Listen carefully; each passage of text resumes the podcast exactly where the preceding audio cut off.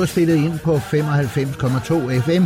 Det er Hvidovre Nærradio. Det er Fede Finn, der taler til dig, og jeg ønsker jer alle sammen en god jul og et godt nytår.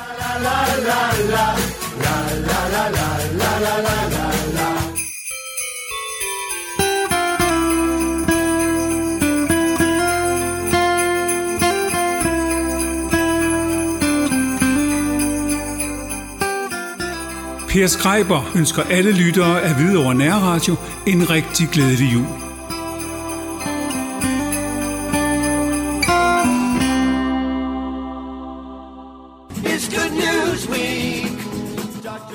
Velkommen til Hvidovre Nyt her på Hvidovre Nærradio.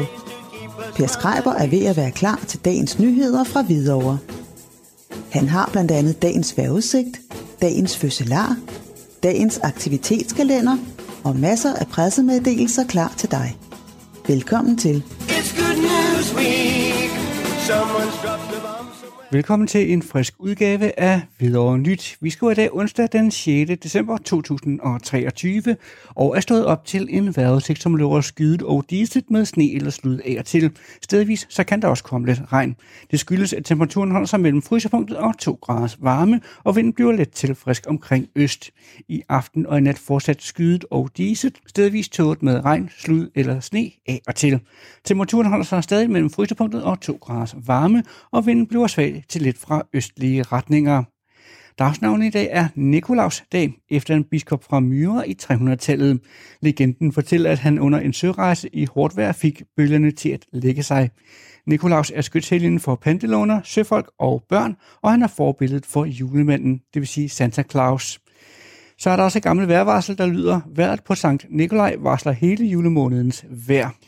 Finland kan fejre nationaldag i dag. De fejrer selvstændigheden fra Rusland i 1917. Det er også blandt de 32 såkaldte Tycho Brahes dage. Denne udgave er en online udgave af programmet Hvidovre Nyt, som normalt vist på dette tidspunkt ville gå videre til en aktivitetskalender, der præsenteres i samarbejde med Hvidovre Vis. I denne online version vil vi derfor ikke have denne del med, men gå direkte til indslag og pressemeddelelser, når vi kommer til dette punkt på programmet. It's Good News Week. Vi har modtaget en pressemeddelelse fra HOFOR, som skriver: hovedstadsområdets forsyningsselskab sænker fra årsskiftet prisen på vand i Hvidovre Kommune. For en gennemsnitsfamilie i en lejlighed i Hvidovre vil vandregningen falde med omkring 270 kroner om året. Der er nemlig godt nyt til borgerne her i Hvidovre. Fra nytår bliver det nemlig lidt billigere at tage et glas vand fra hanen. På trods af den inflation, vi har oplevet i forbindelse med energikrisen, vil prisen på vand falde i Hvidovre i det nye år. Forklaringen ligger i, at HOFOR ikke skal tjene penge på at levere vand til vores kunder. Prisen skal afspejle de udgifter, vi har i forbindelse med at sørge for vand i hanerne i Hvidovre og et kloaksystem, der får vandet væk igen. Vi har i de senere år opkrævet lidt for meget, og derfor kan vi nu sænke prisen. Det siger Brian Hansen, der er direktør for vand og spildevand i HOFOR. Når de nye priser træder i kraft, koster det lidt under 6 øre at fylde en drikkedunk på en liter. Vandprisen ligger altså fortsat pænt under landsgennemsnittet på 7,7 øre for en liter vand. Det konkrete prisfald i Hvidovre går fra 60,88 kroner til 56,88 kroner for en kubikmeter vand. En kubikmeter svarer til 1.000 liter vand. Det kommer altså til at koste 4 kroner mindre for hver kubikmeter vand, man bruger. Prisen dækker udgifter til almindelig drift af vand- og spildevandssystemet, kontrol af vandkvaliteten og store projekter som Gartnerhaven, omdannelsen af det gamle gartneri, der kombinerer byudvikling og klimatilpasning. Prisen er også inklusiv skatter og afgifter. En gennemsnitsfamilie i en lejlighed i Hvidovre bruger ca. 68 kubikmeter vand om året, og med de nye priser betyder det et fald på omkring 270 kroner om året. En gennemsnitsfamilie i en villa i Hvidovre bruger ca. 113 kubikmeter vand om året, og med de nye priser betyder det et fald på godt 450 kroner om året. Ja, det skriver altså HOFOR her i en pressemeddelelse til blandt andet også Hvidovre Nærradio. Ugens kommentar er skrevet af chefredaktør Niels Erik Madsen, udgivet af Hvidovre Avis, onsdag den 6. december 2023. Han skriver følgende: Hvidovres mest omtalte vejstykke i nyere tid, ELE, skal ikke længere have egetræer på endevejstykket. Det kan man da kalde et paradoks i en kommune, hvor man da vist ellers vægter træer i bybilledet meget højt. På den anden side så kan der ikke være tvivl om, at træernes glorværdige, for nogen generende fremtoning har skabt så meget splid i nabolaget omkring dem, at det for sjældenheden trods alt nok er bedst at få dem fjernet. For mennesker kommer vel også trods alt før træer. Paradokset fortsætter dog, når det går op for en, at der samtidig arbejdes på en kommunal træpolitik, hvor et af punkterne lyder: når der fælles eksisterende træer, vil vi erstatte dem med nye. Denne sætning behøver naturligvis ikke betyde, at der for enhver pris skal plantes et nyt træ, hvor der er fældet et træ. Forhåbentlig kan der findes en gylden mellemvej, hvor både det grønne og det menneskelige kan tilgodeses, så nyplantede træer i hvert fald ikke udplantes til gene for borgerne. Vi bor trods alt også i en godt udbygget forstadskommune, hvor der alt andet end lige er begrænset med plads til at folde naturen helt ud, og hvor der alt andet end lige, og heldigvis, findes en hel del grønne områder med massevis af træer. Ja, sådan lyder det altså fra chefredaktør Niels Erik Madsen i ugens kommentar, udgivet af Hvidovre Avis, onsdag den 6. december 2023. Så er det blevet tid til en opdatering på, hvordan det går i Hvidovre set med borgmesterens øjne. Vi har fået besøg her i studiet af fungerende borgmester Søren Friis Trebin fra De Konservative. Optagelsen her finder sted den 3. november, og derfor kan enkelte emner være forældet, når vi sender dem her på Hvidovre Nærradio. Forældelsen sker, fordi vi løbende sender og genudsender svarene fra borgmesteren. Vi skal snakke lidt om begivenhederne for oktober måned. Søren Friis Trebin, rigtig hjertelig velkommen til. Tusind tak skal du have. Kommunalbestyrelsesmødet bar præg af en del borgerspørgsmål omkring skole- og uddannelsesområdet, hvor de har været lidt på barrikaderne over det nye budget. Nu vil de er lidt inde over det. Hvilket indtryk gør det på dig at høre om disse skæbner og konsekvenser, og ikke mindst frygten for fremtidens skole- og uddannelse i Hvidovre? Det gør meget. Det er jo et af vores... vi er jo alle sammen gået til budgetforhandlinger med nogle forskellige mål og mærkesager. Vores mærkesager var netop, at når vi går til budgetforhandlinger, skulle det almene områder, som skolerne er under jo, rammes mindst muligt. Og det er jo, så vi forstår godt den her bekymring, og vi har også bragt den ind, og vi synes også, vi er kommet til nogle fine resultater, hvor der har været nogle forslag til besparelser, vi har sagt, det kommer vi simpelthen ikke til at gå med til. Fordi det er meget... jeg forstår godt udfordringen, og har man det overskud på det almene område. Det er jo der, hvor vi også har det overskud til at lave det præventive, hvor man måske, hvis man har luften, eller har råd, armbevægelserne, kan lave nogle armbevægelser til at gøre noget, så kan man jo også lave en tidlig indsats på nogle børn, som i dag ender over i det specialiserede område, fordi de har nogle udfordringer i livet på et givet tidspunkt.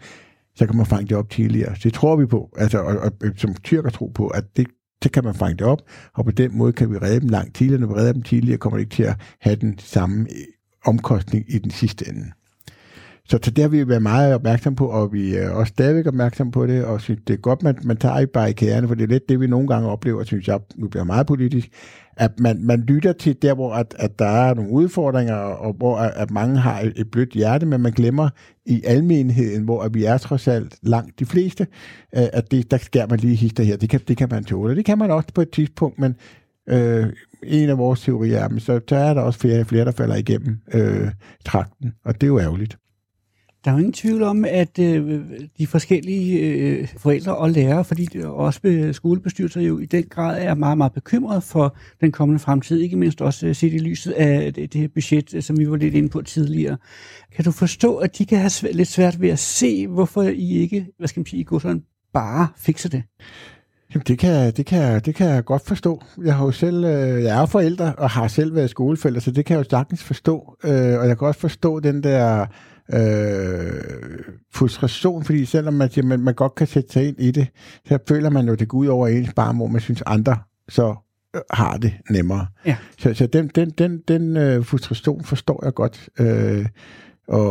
Og hvis man kunne lave det om, altså hvis man kunne plante nogle pengetræer, så har man gjort det. Det er jo det, der er udfordringen, det er jo, at vi sidder og har en realitet i hverdagen, for så at bruge børnene igen. Altså, der er jo, når man sidder, da børnene var små, og man sidder ved middagsbordet, så altså, er lille Adam kommet hjem fra en rejse i Sydafrika i 4 uger, og de har skudt det må jeg jo ikke sige, men en elefant, bare for at sige noget.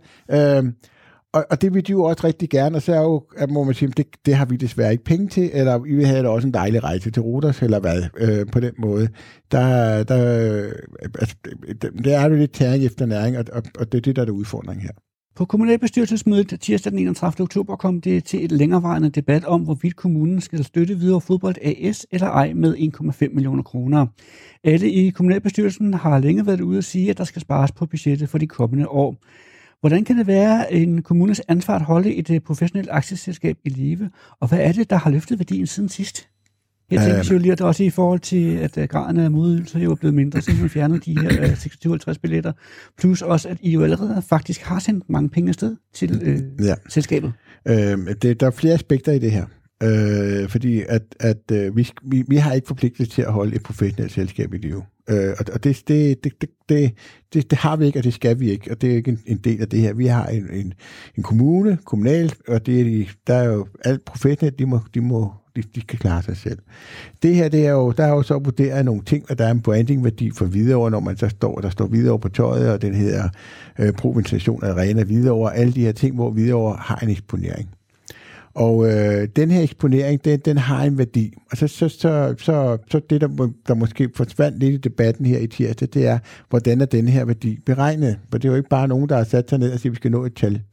Man har bedt et eksternt firma, et rådgivningsfirma, om at undersøge det her og sige, hvad er det her? Og så kan man selvfølgelig diskutere, om det er dødt rigtigt eller ej, men i hvert fald har man jo spurgt, hvad er værdien, reklameværdien for Hvidovre i den her situation? Og der siger man, når HIF spiller i Superligaen, og man har de her ting, vi får med navn og branding, så har det en værdi af rundtalsmagt 6,5 millioner kroner. Vi har jo en sponsoraftale, har en sponsoraftale på 1,2 millioner kroner med HIF, og nu kommer de der 1,5 million oveni. Ekstraordinært, skal jeg så sige. Og Så der er jo langt op til de her 6,5 millioner, som reklameværdien er. Så man kan sige, at de her billetter, det repræsenterer noget, men det repræsenterer ikke hele værdien. Så på den måde er der jo masser af råderum, for at sige det på den måde. Hvad angår billetterne, der er det jo så, der fik vi jo at vide, at vi måtte simpelthen ikke. Det er ikke lovligt at give gratis billetter til borgere i Hvidovre. Det kræver noget, og derfor så bliver lavet den der, de unge kæmper, tror jeg det hedder, hvor at de så kan melde sig ind i en forening og få gratis billetter, når de er under 15 år. Og det skal være efter alle koncentraler, fordi det er jo også det her med, at så skal man også, det kan også være børn i Rødovre, der kan melde sig ind. Vi må ikke give en særfordel til Hvidovreborgere. Har det så været UEFA, der har sagt, hør her Hvidovre Kommune, det her, det går ikke? UEFA, hvad jeg har fået oplyst i hvert fald, det er jo altså, så Divisionsforeningen, ja, okay, der har sagt det. Hånd på hjertet, jeg har ikke tabt på fodbold, og det må Anders sige. Derfor jeg lytter også meget til, jeg vil hellere tale cykelløb, hvis det skulle være, men lad det nu ligge. Ja. Anders Rolf har også meget morskab over, at jeg ikke har så meget forstand på fodbold, så det... Ja, men så kan vi more os over, at han går alt for meget op i det sammen. Lige præcis, ja. Den 9. oktober, der kom det frem, at kommunalbestyrelsen gerne vil inddrage brugerne meget mere i den her budgetproces til budgettet fremadrettet set. Hvorfor tænker I allerede på de nye budget i 2024 nu, og hvad er formålet med at inddrage flere borgere? Formålet med at inddrage flere borgere, det er at få den her, at vi er, man kan sige, vi sidder 21 politikere, som mere eller mindre er borgere i Hvidovre Kommune og agerer som borgere. Så vi har nogle ting. Man har vi har jo så vores forvaltning og medarbejdere, som har nogle idéer, som kender tingene inde i maskinrummet, og kan sige, at de kan tænke på nogle ting. Så sidder vi 21 mennesker, og vi hører noget, vi taler om med venner og bekendte, som ikke bor i Hvidovre måske, som kan høre nogle gode idéer andre steder fra. Hvis vi nu så siger, at nu har vi så lige pludselig 54.000 borgere, som tænker, måske kunne sige, at jeg har en god idé. Og sender ind, kunne man ikke gøre det her? Jeg har en ven, der bor på Møen, som i deres kommune har de gjort det og det og det. Det håber på at få nogle gode idéer, og vi eller hjertens gerne til dem, og læser alle idéer igennem. Og nu tidligere vi kan have dem i processen, nu bedre kan vi indarbejde dem og gøre dem klar til en budgetaftale. Det kan også være mange af dem, som det er blevet gjort. Det er for vi har en forventning, som siger, at den er faktisk, det ved vi jo selv, lidt jule om igen, når man har masser af gode idéer, men når man så fortæller noget, så giver det, selvom det har vi allerede gjort, eller det kan man ikke, fordi det er det. Men på den måde, så i stedet for at folk melder sig ind i budgetprocessen, hvor vi har travlt med alt muligt andet, så har vi alt mellemtiden til at arbejde med at lære at forstå og kunne spørge ind til ting. Nu kommer vi snart op til jul, jo. Det er jo den gode gamle klassiker, med slankekur, og det her kan du så kalde slankekur, det er oplysningen, det er jo ikke det, du spiser mellem jul og nytår, der du tager på, at det er det, du spiser mellem nytår og jul. Og nu uddeler vi nytår og jul her til at sige, kom med alle forslagene, fordi vi er alt for travlt i den her periode, hvor vi så taler budget. Den 13. oktober blev det meldt ud fra Hvidovre Kommune, at man ikke vil sænke temperaturen i de offentlige kommunale bygninger fra 21 til 19 grader den her vinter. Her tænkes på Hvidovres skoler, biblioteker, fritidscentre og øvrige kommunale bygninger. Hvorfor har man ikke valgt at tænke på klimaet og energiforbruget denne vinter, på trods af, at det faktisk er et meget, meget varmt emne?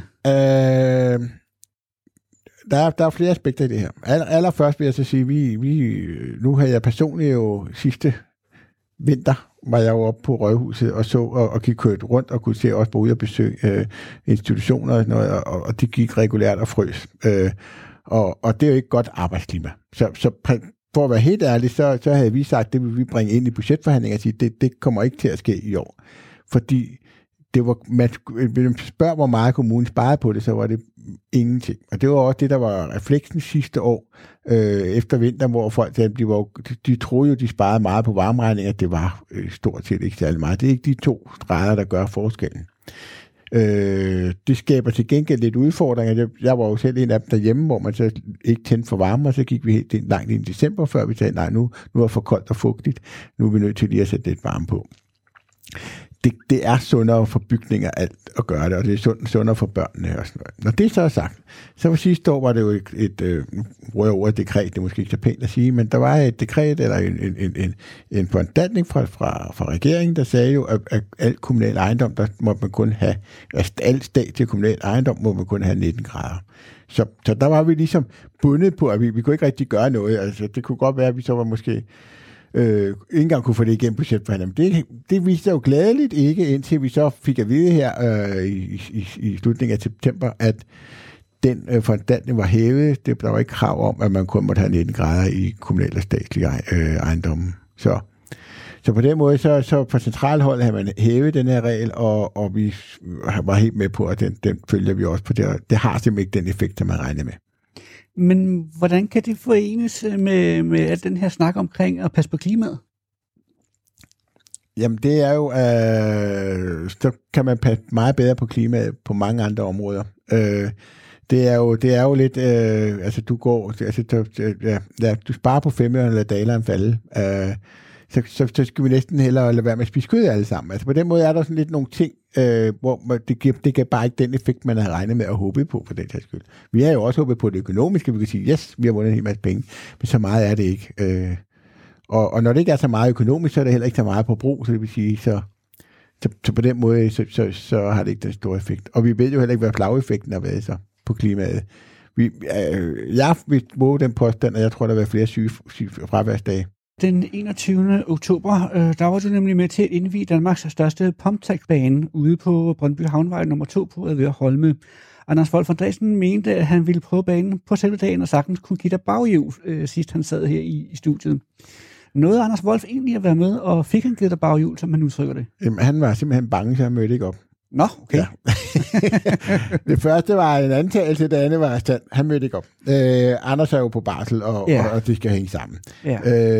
Men vi kom derud, og jeg takkede pænt nej til at skulle køre rundt på det, for jeg ville gerne lige være sikker på, at der ikke var andre unge. Det er jo en bevægelig bane, og som gammel cykelrytter, så ved jeg jo også, at det ser meget nemt ud, men når man kører på Ordrup-banen, så skal man altså have en vis fart for at komme rundt, og det er meget rart, man lige kender det, uden at man skal passe på andre.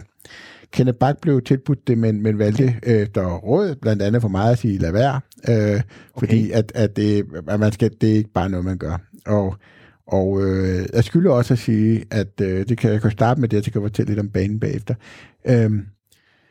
Ja, da jeg så gik, så var der sådan en ung gut, der stod med sin mountainbike. Så siger, er du glad for banen? Så siger han, nej, den her bane, den er ikke til min cykel. Jeg skal tilbage på mountainbikebanen over på den anden side. Så det er jo en bane, som er super fin og passer rigtig godt til pumpback. Vi andre kan også bruge den. Vi skal bare ikke være så mange på den, og så skal vi lige finde rytmen i det. Den her pumptrackbane er jo lavet efter alle kunstens regler, som er faktisk den eneste i Danmark, som er godkendt til at kunne lave VM-kvalifikation til. Så det er jo klart, det er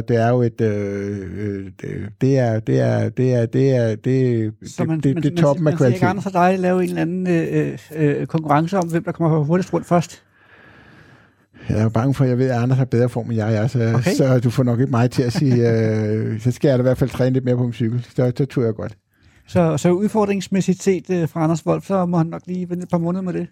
Ja, men nu talte vi om cykelløb før, det kunne godt være, for jeg ved jo, at nu har jeg fået fiften af, hvad der man skal følge her, og med, måske, at har man lært at cykle, så glemmer man vel aldrig at cykle, og lidt det der, så er der nogle af de der trick, jeg kunne fra gamle dage, men når man ligger på sådan en skæv bane, og man så følger banen, det kunne godt være, at jeg skulle tage udfordringen op.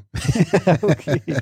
Søren Friis, hvordan gik arrangementet egentlig sådan overordnet set med dine øjne, og hvor mange mennesker vil du tro, der egentlig har mødt frem? Der var rigtig, rigtig mange. Altså, der var, jeg vil sige, der var flere hundrede. Det var et meget, meget, meget, meget, meget godt veltilrettelagt arrangement. Der var også boder, hvor man kunne købe donuts og varm kakao og kaffe, og Danmarks Cykelunion mødte jo også op.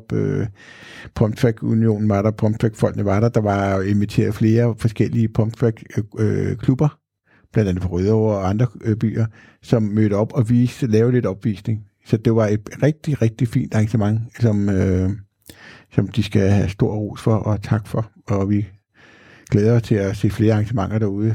De talte jo om at håbe på, at der kunne komme en VM-kvalifikation. Der kommer i hvert fald Danmarks mesterskaber derude. Her afslutningsvis, har du en lille hilsen, et lille budskab eller en opfordring, du gerne vil dele med borgerne i Hvidovre? Ja, allerførst så hilsen til alle, som lagde en fin, flot indsats, frivillige som professionelle vi havde med stormen. Og så er det også til, jeg vil gerne hilse til borgerne, og hvis I har nogle gode idéer omkring budget og sådan noget, så kom og find det, skriv det på hjemmesiden, eller skriv det op til borgmestermailen, eller et eller andet, bare det vil være fint at kunne se og høre og arbejde videre med. Og så ja, som du selv sagde tit, at tage det med ro. Nu kommer det travle juletid, men lad os håbe, at vi får en rigtig dejlig jul alle sammen, selvom jeg får sagt det 2 gange til. Det gør du uden tvivl. Ja. Søren Friis Trebin, rigtig mange tak for denne omgang, og vi snakkes videre om en lille måneds tid. Selv tak.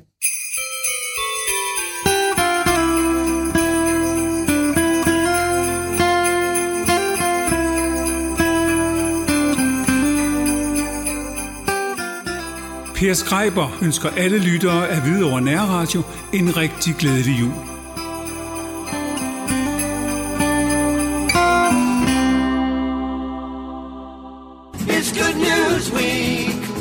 Dette var alt, vi kunne nå i denne omgang af Hvidovre Nyt her på Hvidovre Nærradio. Per Schreiber er klar igen i morgen, når klokken er 10:30. Tak for i dag.